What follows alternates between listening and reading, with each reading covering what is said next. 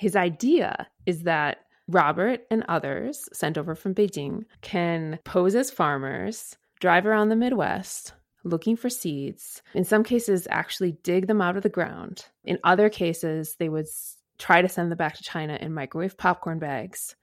And that that this way the company could get the IP that it needs to produce next generation seeds. It's not so much that the Chinese government says, here, go out, go forth and spy, take this technology, bring it back to us, and then we'll pass it on to the company. Instead, it's that companies like DBN know that there will be few rep- repercussions if they do manage to steal the technology. And yeah. so sometimes they decide on their own. Sometimes there are individuals who themselves decide to steal something or pocket a few documents and then look for buyers after the fact. Hello and welcome to China Talk. I'm your host, Jordan Schneider. What do you get when you take a Chinese national, a rental car, rural Iowa, and a $52 billion seed business? Said one review, not since Alfred Hitchcock's North by Northwest has a cornfield produced so much excitement.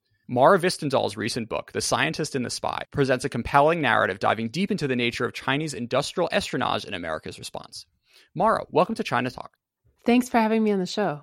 So, as a longtime science journalist based in China, I can't but ask you if you have any insights that haven't been gleaned from Twitter over the past few days about um, what's happening with COVID 19. To be clear, we're recording this on March 9th.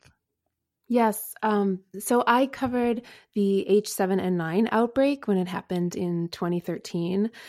I did um, visit a biosafety level three facility. I guess the main thing is that there's been a lot of suspicion about the uh, the Chinese government's reaction. I think some of it's very warranted, but to keep in mind that there are many good researchers who are working as you know fast as they can to pass samples to their colleagues overseas. That's gotten a little. The other thing would be mm-hmm. don't be an armchair epidemiologist. I've seen a lot of those in the past few weeks. Who do you think does it better, Chinese armchair epidemiologists or Americans? At first, it was just journalists covering China, and then now it's just everybody. Maybe just thinking back to your your your time based in Shanghai, are there any kind of encouraging China science stories that that stick out in your head? So I spent eight years in China altogether, and three of them were with science. And during that time, I, I followed a number of researchers into the field. I went on archaeological digs. I went with a paleobotanist to a former coal mine in northwestern China and went digging for fossils there. And, you know, there are a lot of very good researchers who are doing their best under the circumstances in China. Um, because of the lack of academic freedom and because of the turn that things have taken under Xi Jinping, there are also there are a number of scandals. What scandal most stuck out to you that was most illustrative? So when I was working for Science, I did this five month investigation on a big paper selling ring. And what that entailed was that researchers they would get the you know provisional acceptance of their paper. And then once it was sent out for review, they would add a few co-authors and sell slots on the paper. What that meant was that they're basically gaming the academic journal publication process. There are agencies that are dedicated to selling these slots on papers. Oh boy. You know, it was a big story when it came out because previously it was known that you could just buy a paper if you wanted. But the fact that people were also selling slots on papers that had already um, gone through some part of the review process was was was pretty explosive. There's so much emphasis placed on um, publishing at all costs. It is really a publisher perish environment um, to some degree, much more than in the West, which is already quite bad. And so, you know, researchers really have to secure publications. Um, and for some people, for example, doctors or people working in biomedical field where they they might also have a um, practice on the side, they just don't have time to do that research. Well, um, had the American tenure system been a little more forgiving to our main character, we may not have had this wonderful book to read. Mara, let's start out by talking a little bit about Robert Mo. So, who is he and how did he first come to the U.S.? Robert Mo was an engineer from Sichuan province who moved to the United States in the 1990s. You know, at a time when many um, Chinese researchers and students were moving to the US. Um, he got his second PhD in the US in um, the field of thermodynamics and then went looking for a job, had trouble finding one. And so he ended up getting this position through nepotism with a Beijing agricultural company called Dabeinong or DBN. His sister was married to the CEO. And so, even though he knew nothing about agriculture, they gave him a job. Well, let's take a step back. So, Mara, are all seeds the same? No, all seeds are not created equal. Many of the seeds that that are produced by US companies and some of the leading global companies are top notch. Um, they get really high yields um, and they're highly sought after. And so this is a significant expense that farmers take on is like buying seeds every year. Farmers pay a lot for seeds. Um, the companies also pay a fair amount to develop new seeds. Um, but actually, as the industry consolidates, they're spending less and less on research. Mm-hmm. At the time of your book's focus, which is the early 2010s, who were the leaders in this industry? In the West, you had just a handful of big seed companies at the time. Um, two of the biggest were Monsanto and DuPont Pioneer, which make top of the line genetically modified seeds that go into everything from ethanol to food to animal feed. So, how has Chinese industrial policy tried to uh, catch up to the success that the Western seed manufacturers have been able to accomplish over the past few decades? Improving the quality of the seed in China has been a major priority for the Chinese government because they see that people are um, eating diets richer in meat and that China's population is still growing and China has relatively little arable land. And so China's had to look to other markets to source corn. Um, the shortcut would be for companies to come up with this high quality seed themselves. But um, this Chinese seed industry is very fractured, and companies like DBN are really no competition for the likes of Monsanto and DuPont Pioneer. So interestingly, the the types of seeds that Western producers make are made are mainly GMO ones, which are banned in China for some reason. Yes, basically the government has held off on commercializing GM corn. And it's expected that it will be allowed eventually. Um, but for now, companies are just kind of biding their time and hoping that one day they will be able to sell it in China. So I can't imagine the motivation is quite the same as um, people protesting in, in London and Paris about the purity of their food. Actually, protests have played a big role in it, and it's really? kind of Yes, yeah. Um, for many Chinese people, um, the debate over GM crops has come up at a time when there have been a lot of food safety scandals in China. And um, organizations like Greenpeace, which is very active in China, have managed to conflate the two. And, you know, for people who have very reasonable fears about the quality of food that they're eating based on, you know, everything that they've experienced over the top past 10 years, um, they're reluctant to accept um, GM foods. But that may oh. change. Oh. So, but there's also a, a, a dynamic of protectionism going on here potentially. Oh, definitely. So, looking back to 2011 when my book started, was also possible at the time that the Chinese government was just biding its time until a Chinese company had a good stock of genetically modified seeds and that then they would legalize them and allow hmm. companies to sell them coming back to Robert Mo, he he has this job. He's trying to do some business deals, but um, very quickly he starts getting pressure from from up top to engage in a little more nefarious activity. That's right. So not that long after he joins DBN, his boss in China, a guy named Dr. Li comes up with this elaborate scheme to steal seeds from Monsanto and, D- and DuPont Pioneer. His idea is that Robert and others sent over from Beijing can like pose as farmers, drive around the Midwest looking for seeds, Um, in some cases, actually dig them out of the ground. Um, in other cases, they would try to send them back to China in microwave popcorn bags, and that that this way the company could get the IP that it needs to produce next generation seeds. So this ends up leading to Robert and his boss driving around in rental cars to, you know, the ruralist of rural Iowa, um, which does not have a ton of Asian Americans driving around, does it? Not in corn country. So what was his reception like?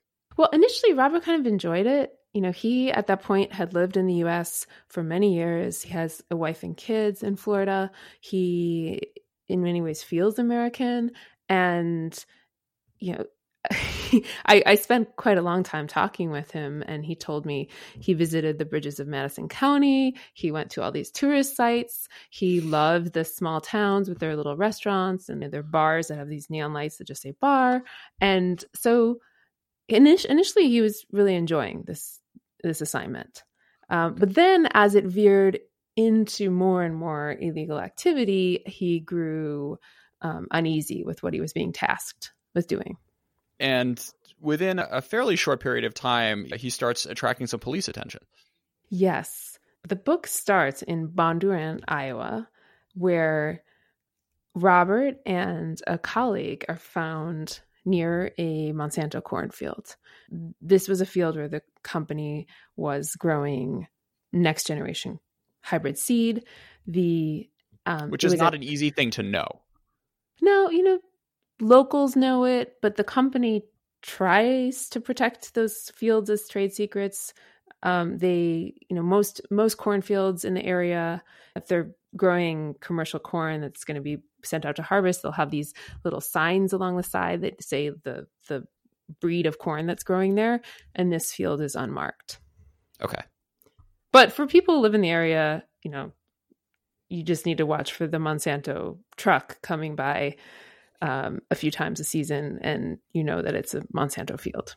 Sure. I guess my question at this point of, of, the book was was whether or not the the you you were sort of insinuating that they were potentially inside of the Monsanto email registry, because I can't imagine the Dabeinong deep connections in the rural Iowa uh, farmer mm. crew to sort of know the gossip of who was getting the fancy fancy seed. So very quickly, the FBI catches on to their appearance in this field. And one operating theory is that somebody has tipped them off to the location of this field. Sure. But that never was borne out, as far as I know. So, how did the police first get involved in this case? So, the Monsanto field is owned by a local farmer. He grows the corn under contract with Monsanto, and the company is so secretive about what's growing there that it, the seed just arrives in these unmarked bags every year. He's not told what kind of seed he's growing, um, and you know, for all intents and purposes, it's the company's project. But he notices Robert's colleague standing in the middle of his cornfield um, with his head down, scanning the ground for ears of corn. And so he calls the police. His, his wife is a police officer one town over. Um, some sheriff's deputies then race to the scene and question the question Robert and and his colleague, um, and then kind of let them off with a warning because you know they couldn't discern any illegal activity, maybe beyond trespassing. Um, but one sheriff's deputy who showed up that day wrote up a report on the incident just in case. So the FBI had recently been tipped off to a similar incident in a pioneer field in another part of Iowa. And so when the FBI agent who is working that case hears of this Monsanto incident, suddenly you have two suspicious incidents involving cornfields. And he he and an analyst others in the office start asking around. There's a fantastic irony in your book where um, you talk to a number of, of scientists who say actually they only really needed to do this trip once. But the fact that robert's boss didn't really have an understanding a of the sort of risks involved and b um, of the actual science that it um, that it took you know getting 500 different samples doesn't necessarily get you any faster to the cutting edge as just having one or two you can study from. So that was part of what drew me to this case because it was such a harebrained scheme. And the more I talked with farmers and seed breeders and so forth, I realized that a lot of it was actually unnecessary. Um, but then the FBI's reaction was also very outsized. So you had this protracted cat and mouse chase that went on for over two years. Yeah. You, know, there's this there's this there's this narrative in the media that these Chinese firms are so sophisticated and they're really you know, they're they're stealing hundreds of billions of dollars of intellectual mm-hmm. property. Mm-hmm. Um, but you know, these are B-rate firms. Um, and you know, it, it's funny because even with it with a with a company like Huawei, who you figure is like the best in the world at this, they end up copying typos from routers. Um, so mm-hmm. once you go a little further down the um the you know the industrial food chain, it, it sort of makes sense that okay, if this is a norm, um, there are going to be people who are like really poor um at actually executing this sort of espionage. Yeah, one of the things that I think is most telling about the Huawei case is that when Meng Wanzhou was arrested in Vancouver, she had several Apple devices on her. Yeah, so um, that shows the degree of faith in the company's technology. Maybe she just didn't want the government spying on one, one or two of her phones. That's yeah, maybe. Anyway. Um, you know, there are companies that are very good at this. And um, there have been sophisticated cyber attacks. There have also been more bungled, kind of low end op- operations by hustlers, basically. And and so I mean, that's one of the popular misconceptions about these cases is that in the most, for the most part, with technologies like corn seed and um, non dual use technologies, it's not so much that the Chinese government says, here, go out, go forth and spy, take this technology, bring it back to us, and then we'll pass it on to the company. Um, instead, it's that companies like DBN know that there will be few rep- repercussions if they do manage to steal a technology. And yeah. so sometimes they decide on their own. Sometimes there are individuals who themselves decide to steal something or um, pocket a few documents and then look for buyers after the fact.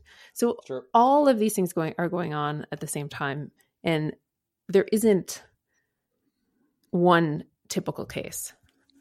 Have you read uh, "For All the Tea in China," Mara? Yes, yes, I, I I read that when I was researching this book. My favorite Chinese industrial uh, espionage story is actually one committed by the British East India Company. So after the Opium War, when China just starts opening up a tad, this British civil servant type dresses up in Mandarin garb and ends up persuading 10 or 15 tea experts to go to India to teach the sorry Indian tea farmers how to step up their game and make um, internationally palatable product and and she has this fascinating story because there's this guy and he's like sneaking around and and, mm-hmm. and all the local mandarins try to arrest him and he like gets away in the dead of night i think one of the um uh, things that you mentioned in your book is this is this is something that's been going on for um for a long time and and the history isn't always necessarily of um, western companies and countries having their hands completely clean when it comes to these sorts of issues that's right and the ccp messaging I should say, has gotten a little bit more sophisticated, but Deng Xiaoping, for example, you know, once said, "Did we charge the West for the printing press and for gunpowder and and for all these other inventions?" I mean, that's true. At the same time, it has gotten a lot easier to steal technologies, and it's clearly happening on a very widespread scale. Um, I, I might take an issue. I might take an issue with that that statement because on the one hand, like, yeah, okay, I guess you can like hack someone's computer and download all this stuff. But uh, on the other hand, you can argue the Americans. I think I think you mentioned this in your book. The the Americans have uh, had a story where Alexander Hamilton was subsidizing people who would steal schematics um, mm-hmm. from the UK of mills uh, or something, and it doesn't take you know once you have the schematics, you can just like give it to like your carpenter around the corner, and he can build your water mill, right? Um, but this is very different. The the sort of okay, so say you steal a uh, you know a hybrid seed, right? The amount of sort of like institutional knowledge and support and education, an entire system in order to operationalize the stuff that you're stealing in 2020 is very different. Um, sort of industrial espionage, which was much lower tech because like the world was lower tech um, 100 or 200 years ago. That's true, and and there is a de- real debate among um, scholars and others who study this issue about how effective it is to steal these technologies. It, sure. It's pretty clear that it's a it's a short term strategy, and that companies like DBN are not really thinking forward, maybe even ten years, let alone like twenty or thirty years. Um, you know, they're they're looking at like if we get this seed line, we can commercialize it within two to three years and beat out our competitors. Um, the the the Chinese economy is an environment that does encourage short term thinking right now. Sure. In the long in the long run, will that undercut the United States technological edge? That I mean, that is an issue of debate. Um, the FBI, when and why do they start caring about these sorts of industrial espionage cases? Economic espionage became a crime in the mid 1990s amid a soul searching brought on by the end of the Cold War. After the Cold War was over, we lost our major adversary. There was a kind of casting about for a new focus within the intelligence agencies. And at the same time, you had former agents around the world going to work for corporations and um, be going into corporate security. There was a lot of concern about about France in particular um, there was this there's a story that the French intelligence services had bugged the first class cabins on Air France flights and were somehow gleaning information um, out of that. Yeah, it's it's like questionable how much they actually got. So but this is why the Concorde really got shut down. I don't know. Yeah, so that that was one of the big concerns at the time, and economic espionage became a crime in 1996 when the when President Clinton signed the Economic Espionage Act into law. Um, but then 9/11 happened. Our focus shifted to terrorism and counterterrorism, and it wasn't really until the late aughts that we began pursuing industrial espionage cases in earnest. And that's when you saw the FBI create a dedicated unit, um, the an econ- economic espionage unit, fighting this sort of technology theft from China is now one of their top priorities. And um, over the past few years, especially, there's just been a rapid uptake in ca- uptick in cases um, to the point where FBI Director Christopher Wray says that there are now over a thousand active investigations involving China and technology. Jeez. So, um, an interesting dynamic that you really brought to the floor is the public private sector cooperation, I guess is the nice spin, or the FBI becoming operationalized to benefit corporate interests, which is the more cynical one. So, how is this cooperation supposed to work ideally between the FBIs and the firms who are getting their stuff stolen? And how can it run awry? So, in the early 1990s, there was this debate over whether the United States should actively spy for economic secrets and for the gain of our companies. There were many people who felt that this would actually be a good idea because the French were doing it, the Israelis were doing it, and you know why not just get into the game? Um, there were others who felt like we don't need to. It would be very complicated to do so, but we should criminalize economic theft when it happens. So that's the that's what we ultimately ended up doing. Um, so our stance now is that we spy for national security purposes, like every other country, um, but we do not spy for the purposes of our own corporation's gain. That is the U.S. Yeah. government's stance. I feel like Trump would be sort of down with this. I remember he was um, at one point pushing the U.S. to end the the anti bribery laws. Peter Navarro, his his um, trade advisor of of dubious qualifications, recently wrote an article saying that economic security is national security, and and so that's something that the uh, Trump administration has been pushing harder. So you know, in interacting with these FBI agents, um, you know, this isn't like the sexiest of things to be investigating. I'm sure, you know, when they were when they were all teenagers dreaming of being um, you know, G-men, this this wasn't this is necessarily the, you know, the sorts of stories that they wanted to be, you know, in the news for. So I'm curious like like it, are are you kind of lame if you're on the economic espionage desk or is it mm. now a cool thing to do? What, what was your sense of like the sort of like emotional reaction that these FBI agents had to um, you know to to, to helping like very large um, pretty multinational companies at this point um, protect their intellectual property. Well i should say i spent quite a bit of time um, talking with the lead fbi agent on this case and talking with others in the fbi interviewing current fbi agents can be a little bit like interviewing a wall like you know they are trained to not give sure. a lot of information. Um, but my sense is that this has become such a priority that even if you're working something like the theft of hybrid corn seed, you know that it could be a big case. Yeah. Just because there's so much emphasis on it. And so, you know, on, on its face, it's really not a sexy topic at all, but it, it it it is one that that that really has the eyes and ears of leadership. And so I would assume that there's a draw in that. So, so again, Mara, coming back to the the sort of cooperation with companies angle. Yes. So to bring these cases, the FBI works very closely with corporations. And the argument is that companies would not come forward with breaches unless they're you know quite confident that their trade secrets are going to be protected and so forth. The risk in this cooperation is that companies' claims about their technologies can go unquestioned. And so, especially with cases involving China, you have this trifecta of difficult issues. You have complex te- technologies, like even something like corn breeding requires a lot of background and a lot of learning about the technology. Um, China, also very complicated in terms of governance structure and figuring out, you know, whether a company has strong connections to the government and so forth. And then IP law, which is also very complex.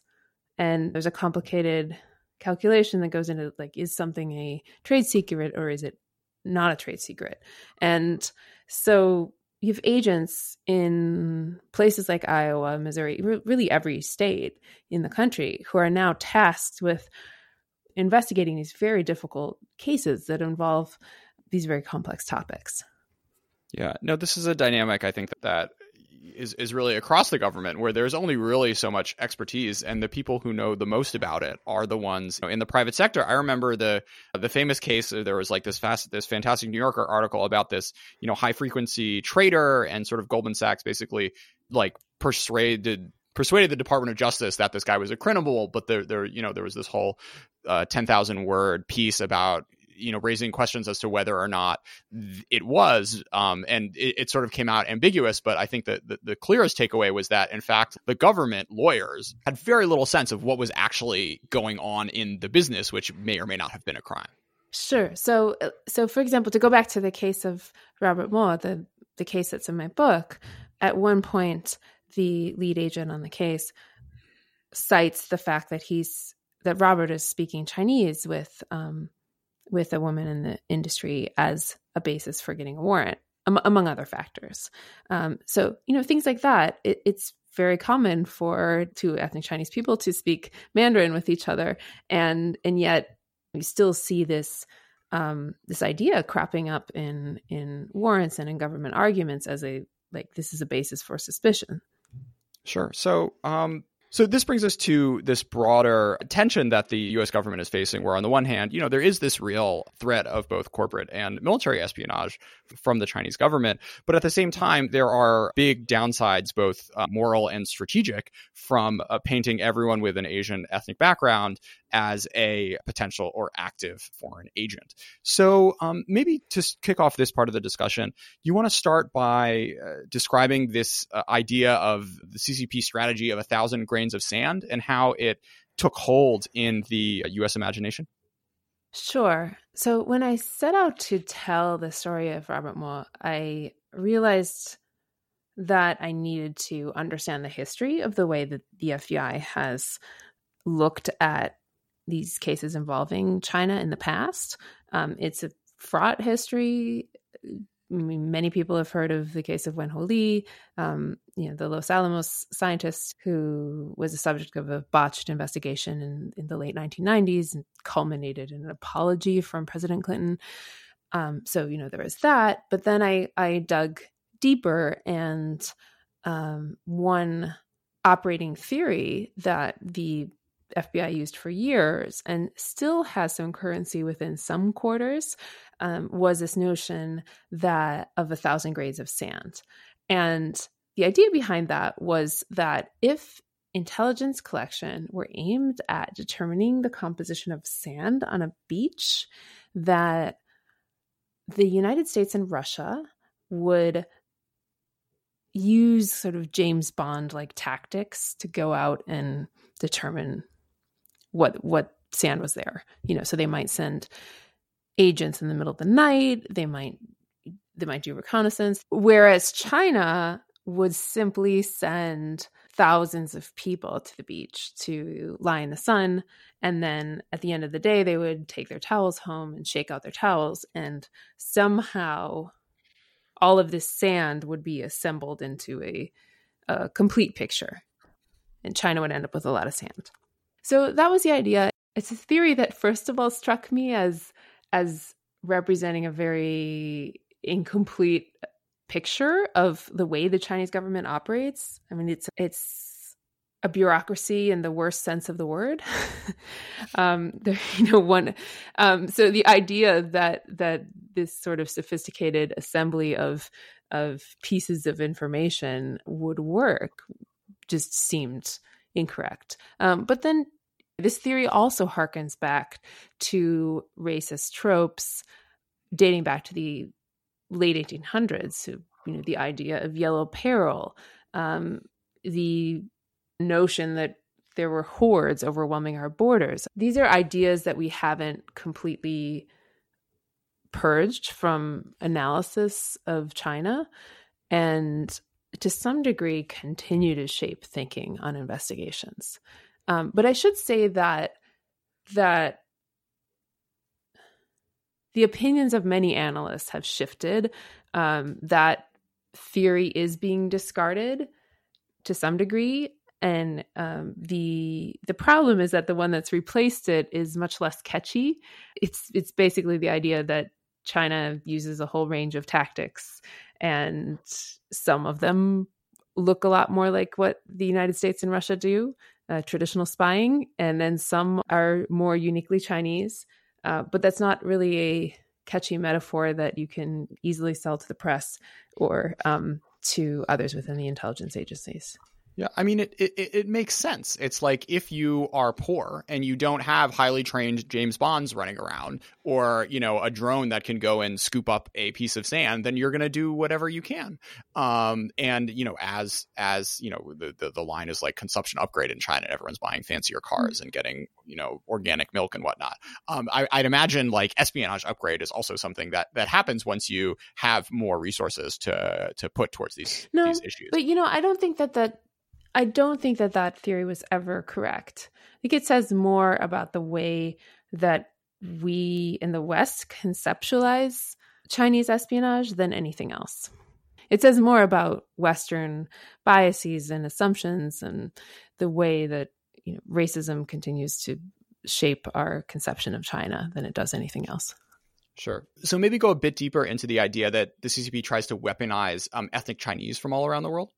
That idea is still one that you see people within the intelligence communities repeating. Um, it's very fraught. You know, there is a degree of truth to the fact that the CCP would like to weaponize people, but I, it would love to weaponize white people as well. So, over the past few years, there have been a number of cases involving non ethnic Chinese, and these are both national security and industrial espionage cases. Um, and so, focusing on ethnicity, first of all, is wrong. but it second leads us astray in that we could end up missing cases. But to what extent do you do you feel these like somewhat racialized theories ended up impacting the investigation that you spent your time looking into?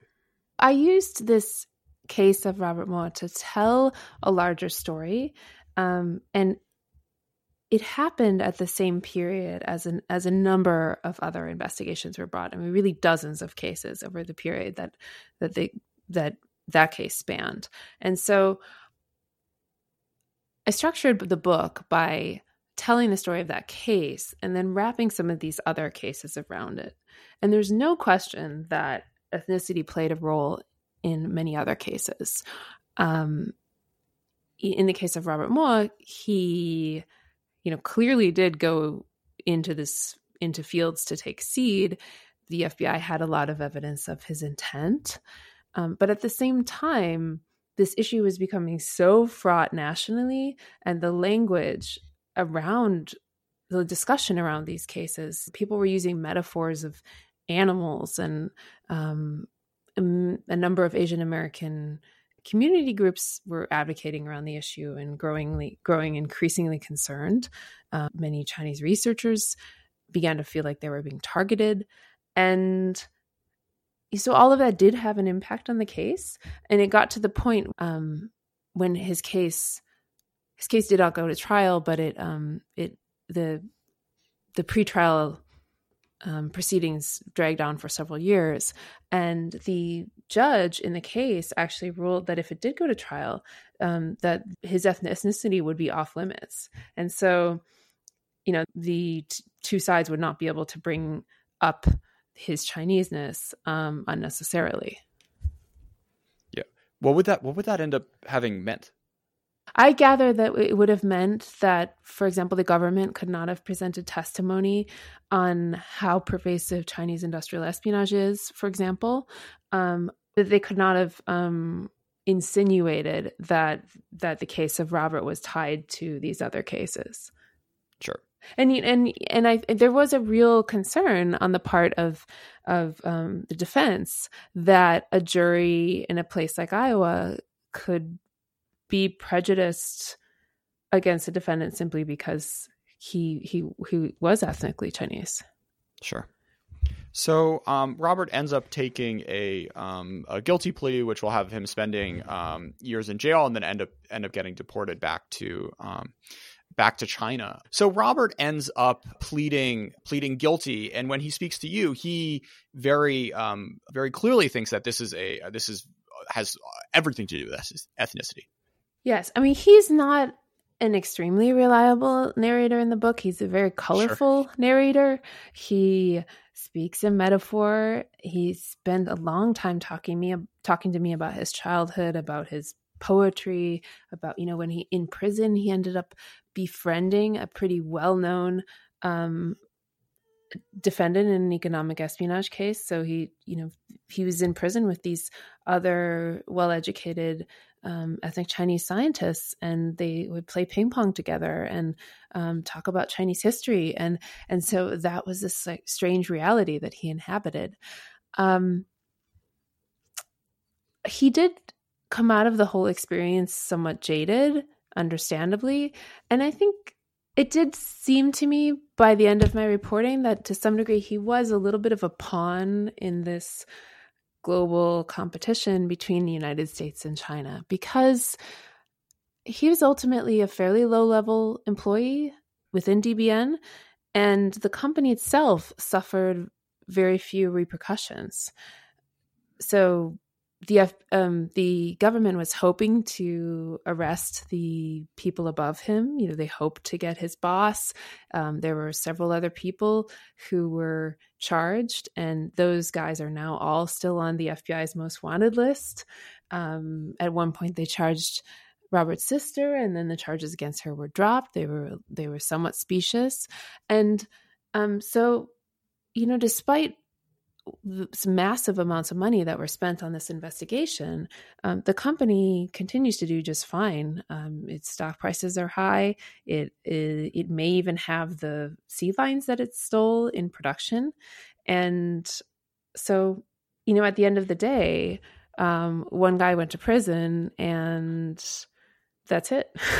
Sorry, let me. I mean, my takeaway that. from reading this is however many you know millions of dollars would have that were that were spent to prosecute this case had they just been had they just gone into you know Iowa State scholarships for um, you know the future uh, seed engineers of America would probably have done more to protect and and support this um, this industry than all of this legal legal wrangling, which ended up only getting a sad sack uh, low level employee of a Chinese firm in jail. Well, that's another issue. So when you look at at some of these industries, and the seed industry is really stark. Um, there's been massive consolidation over the past few decades to the point where just a handful of companies now control the the bulk of the market. And so when you look at um, boosting innovation in America, breaking up monopolies is one way to do that. I mean, as the companies have grown larger, they have spent less and less on research as a percentage of their sales. Um, the seed prices for farmers have risen, and the seed is not improved measurably or by the same degree, and and so that is a that is a significant issue as well. Um, the Justice Department under Obama, when when the Robert Mo investigation started, did actually have a um, an antitrust inquiry involving Monsanto, and that was dropped um, over the period that this investigation played out. Um, now, there were several other antitrust inquiries involving other agricultural companies that were dropped over the same period, and these are fairly difficult to bring.